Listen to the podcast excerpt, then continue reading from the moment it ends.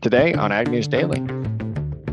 Ashley Hinson's office and Senator Grassley and Ernst's office have been in touch with Iowa pork producers, and, and we've definitely had good conversation back and forth on this topic.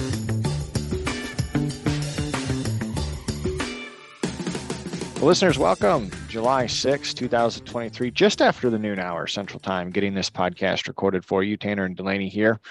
We don't want to waste any time today. We're going to jump right into it, right, Delaney? Absolutely, Tanner. I feel like we should probably kick off some weather headlines because we saw the US drought monitor was released for this week, showing that the Midwest rains are not enough of a break to change any sort of long term drought that we've been seeing here, as the nation is still 67% of corn is still rooted in drought across the Midwest, Tanner, while soybeans are showing 60% rooted in drought. That is both down three percentage points for each corn and soybeans compared to last week, but really not much of a major impact as we did see quite a bit of major rainfall falling across most of the Midwest last week yeah, it is going to be interesting to see how that changes uh, as we look at forecasts. We're still seeing thunderstorm warnings issued in southern Oklahoma and uh, looking for some severe weather to go across our south. We're looking here, Missouri, central Illinois, also seeing thunderstorms this afternoon. Kind of seems to be popping up.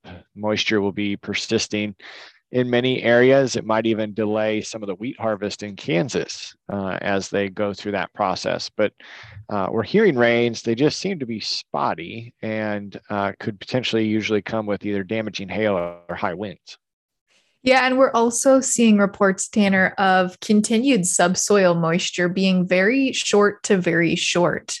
USDA put out some recent charts here looking at how subsoil moisture has rated compared to years prior and also ranking it on a scale of 0 to 100 as well as percentage change week over week. And all in all, we're seeing a lot of states in the southern portion of the United States, Texas, the panhandle into Florida, are showing actually a negative change of subsoil moisture compared to weeks prior. But all in all, most states in the Midwest, aside from Nebraska, saw mostly worsening subsoil moisture for the last week. And as far as states reporting short to very short moisture, all states, except for a few up in the northeastern portion, New England states, are reporting that subsoil moisture is noticeably different compared to the week prior. Yeah, it, it again, uh, I don't think is going to come as a surprise uh, based upon the conversations that we've had. But we got unfortunate news out of a small town southeast of San Antonio, Tynan, Texas, town of about 270 people,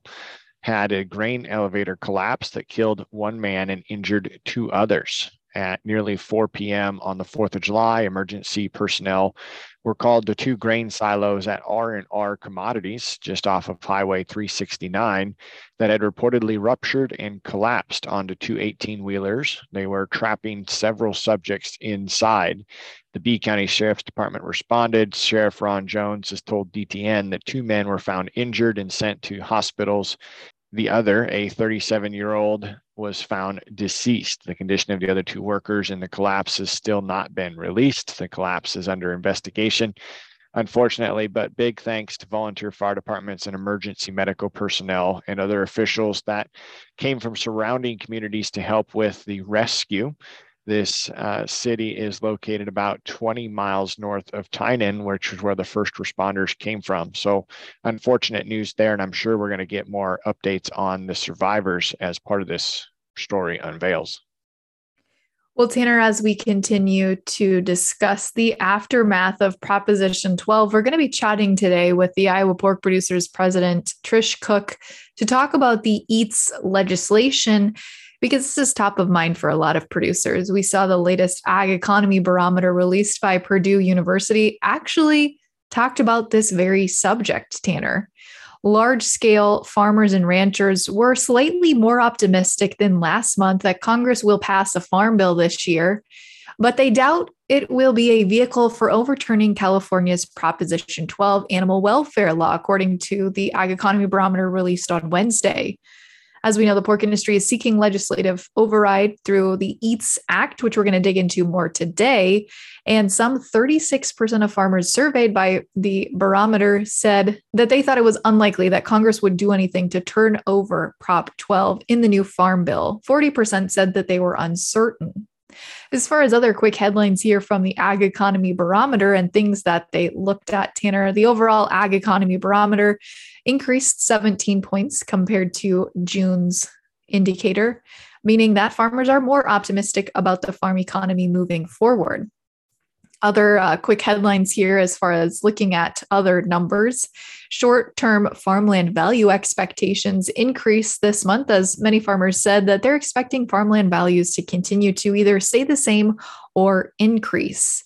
And lastly, compared to 2023, expectations for cash rents in your area next year 25% of respondents said they think cash rents will be higher. 68% said about the same, and 7% said lower. Yeah, I had also seen that. So I'm glad that you were able to report on that. Yesterday, we saw stocks tumble after fresh data signaled that the labor market remains piping hot. The heightened concerns now that the Federal Reserve will raise interest rates for a longer than expected period. The Dow dropped 553 points, or almost one and a half percent. The S&P 500 fell 1.1 percent, and the Nasdaq fell also 1.3%. The two year Treasury yield reached its high and 5.113, touching the highest level since June of 2007. The two years that uh, the two year was trading at 5.065 prior to this recent news. The 10 year Treasury yield rose to over 4%. This has investors worried that now we may see uh, another threshold being set that could lead to tighter liquidity. Of course, what does this mean to our listeners? Well, as the Fed increases rates, so do operating notes. But when the 10 and five year treasuries move, so does most equipment rates as well as land purchasing rates. So the US private sector added an estimated 497,000 jobs, according to the ADP. That's significantly higher than the 220,000 jobs that economists had predicted, which is the main reason for that big flip. Well, Tanner, switching tracks here and some automotive news Cummins has acquired the full ownership of Hydrogenics. Uh, the US engine manufacturer acquired ownership of Hydrogenics Corporation after buying out Air Liquide's 19% stock in the company. This is big news for the AEM industry, Tanner. And as we look at Hydrogenics, they are a specialist company in fuel cells and hydrogen project production. Cummins said that they are starting to develop their fuel cell capabilities and looking at hydro power as part of a way to diversify their market position moving forward. As we know, a lot of companies are looking at alternative energy sources, and it sounds like Cummins is focusing on hydrogen powered energy, Tanner. Yeah, that's uh, interesting to see where that moves as we talked about hydrogen drilling uh, earlier on the podcast. China's Jinping uh, stated that he warned Putin about against using nuclear weapons, uh, stated that it underscores that this could create isolation if Russia were to use them on Ukraine. If Putin ignores President Z or G, then this could create a worldwide difference, and China would not back that of Russia. So we'll continue to watch those relationships. Of course, the White House is monitoring the Wagner Group, but it is not going to provide any updates as to what they know about the whereabouts of that group. The Belarusian president, Lukashenko, stated that the leader is in the Russian city St. Petersburg and not in Belarus at this time. Comments are now raised to question whether or not the purported deal brokered by Lukashenko is going to be short lived and if there could be an additional revolt coming. We also saw Thursday that Russian state media released footage that allegedly shows a police raid on uh, the Wagner's office in St. Petersburg. Also in Ukraine, they're seeing a strike on residential buildings now on the western side, leaving at least five dead and more injured as they continue to monitor what's happening between Russia and Ukraine.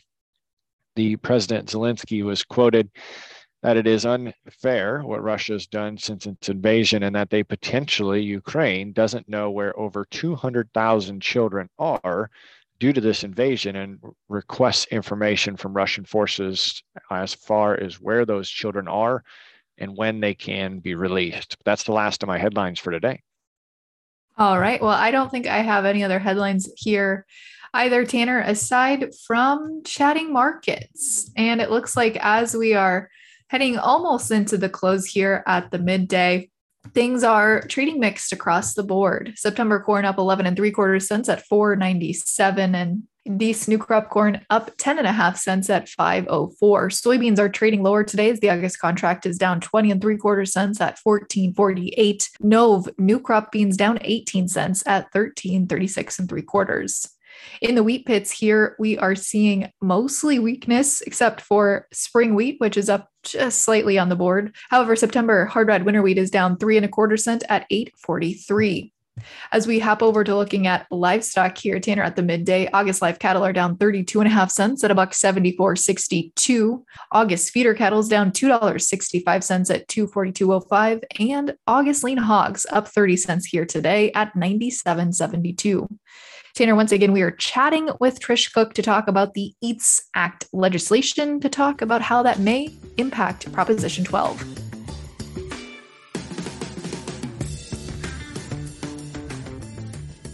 Well, folks, the issue of Proposition 12 is not completely thrown out the door, but as we know, we had a big impact, big blow to the pork industry with the announcement of Proposition 12 going into effect. We're talking about the legislation to counteract that today with Trish Cook, the current president for the Iowa Pork Producers Association. Trish, thank you so much for joining us. Really excited to dig into this conversation more. Great. Thanks, Delaney, so much for taking the time to talk with me about this very current topic today. Yeah, absolutely. And I think that this is on the minds of a lot of pork producers in particular, but also myself. Just you know, what is the path forward? And maybe we should start first with giving us a high level overview of the EATS Act for those of our listeners who are not familiar with it. Yeah, so the EATS Act stands for Ending Agricultural Trade Suppression. So it's really addressing interstate commerce. And of course, this all came to head after the Supreme Court decision upholding um, Proposition 12 in California because at that point, um, the justices wrote that Congress has the power to regu- regulate interstate commerce, but they have yet to enact legislation. So um, we've had some of our elected officials realize that now this is coming to their ballpark. They need to to do something about it legislatively because judicially it's not happening.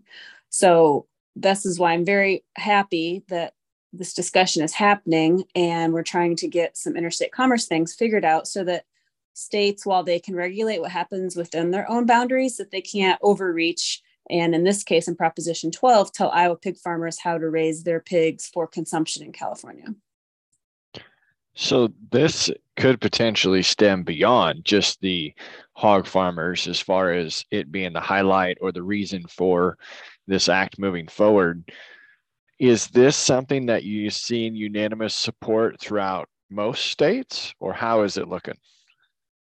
Well, we um, actually had a bunch of state pork producers together last week, and we kind of had a leaders meeting in our state exec. So we had a discussion to talk about it. Um, and I guess the first part of your question is it it's bigger than pork, and I think right now, obviously, as a pork producer, it's really important for for pork that we can get um, the regulation of interstate commerce under control, but it's bigger than pork. So as we, as I mentioned, we had a lot of leaders from across the country talking about it. And while I'm not a politician, I'm a pig farmer, and to me, um, food security is national security. So it doesn't seem like it should be a partisan issue, but turns out it's politics. So everything is partisan. Yeah, absolutely. And uh, food is definitely one of the top issues when you think about national security. But when you look at the legislators behind this um, this act, we've got Senator Marshall and then Ashley Hinson here, of course, from the home state of Iowa. Do you know, Trish, were they working on this legislation prior to Proposition 12 going into full effect, or did they just put this pull this thing together once we got final word that that was happening and have they worked directly with iowa pork producers and other commodity organizations to keep you guys involved in the conversation I mean, that's that's a very good question. I guess I'm not sure the timing of it. If they kind of had it in their toolbox, waiting to see what the Supreme Court decision was back in May, um, so that's very possible. I can't, I don't know for sure the time frame of, of them putting it together. But yes, um, both uh, Ashley Hinson's office and Senator Grassley and Ernst's office have been in touch with Iowa pork producers, and, and we've definitely had good conversation back and forth on this topic. So as we look to see this progress, what are next steps? What can our listeners do to help? Well, I did just this week have an editorial in the Des Moines Register, kind of a little bit to educate folks. And, and again, in Iowa, we're appreciative because our governor and all six of our federally elected, you know, House and Senate members are on board with the EATS Act. So the EATS Act right now is introduced as a standalone bill. Um, and of course, we're going to try and pursue it that direction. But there's also a possibility that this could get put into the Farm Bill, which obviously there's a goal to get that passed this year. And if the EATS Act can't be standalone, the next step would be to try and get it through the ag committees to get the language into the Farm Bill. And if you are in a state that has anyone on the ag committee, um, it would be great for those folks to reach out to those their elected officials and encourage them to talk about this and why it's so important for agriculture. So, Trish, I assume that you have probably been coordinating and communicating with other industry commodity organizations, other pork organizations. What are they saying as far as how you guys work together to get this thing pushed through?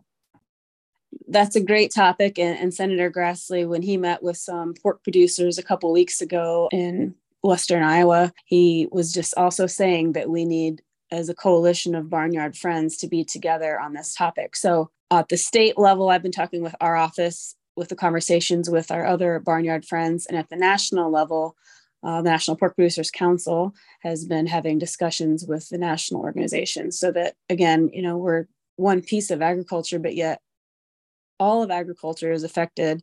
And like I just kind of like to remind people, it's bigger than pork. Just right now, it feels like it's us, but the next thing it could be against grains, it could be against GMO, it could be against pesticides, it could be against anything that that the activists decide is is is what they want to focus on because with what the ruling was with the supreme court it's kind of just a green light for them to go. Yeah that's great that we have leaders to try and bring together a unified message. But in your role, I'm sure there's more than just the EATS Act. Is there anything else that you are working diligently on at this time? Well, with the Farm Bill, there, of course, that only comes around once every five years or six years, right? Depending on if it gets renewed timely.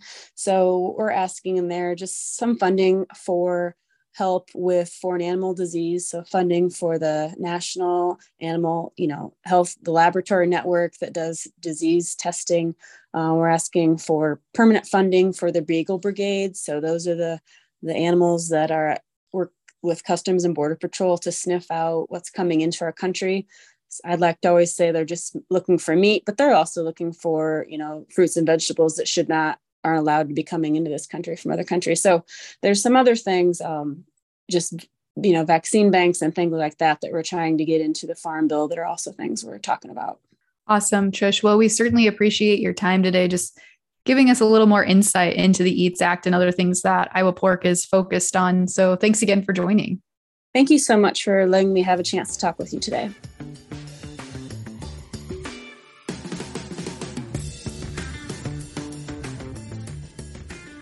Was a good conversation. I feel like you carried a majority of that, Delaney. So good job. But always fun to catch up. And maybe we've got a promise here, at least something promising that may be able to push back. Absolutely, Tanner. I don't know if it'll go anywhere, but it'll be interesting to find out if it does. Absolutely. Listeners, thanks for hanging out with us a little bit later again. As we get this 4th of July week rounded out, we'll be back again tomorrow. But for today, what do you say? Should we let them go? Let's let them go.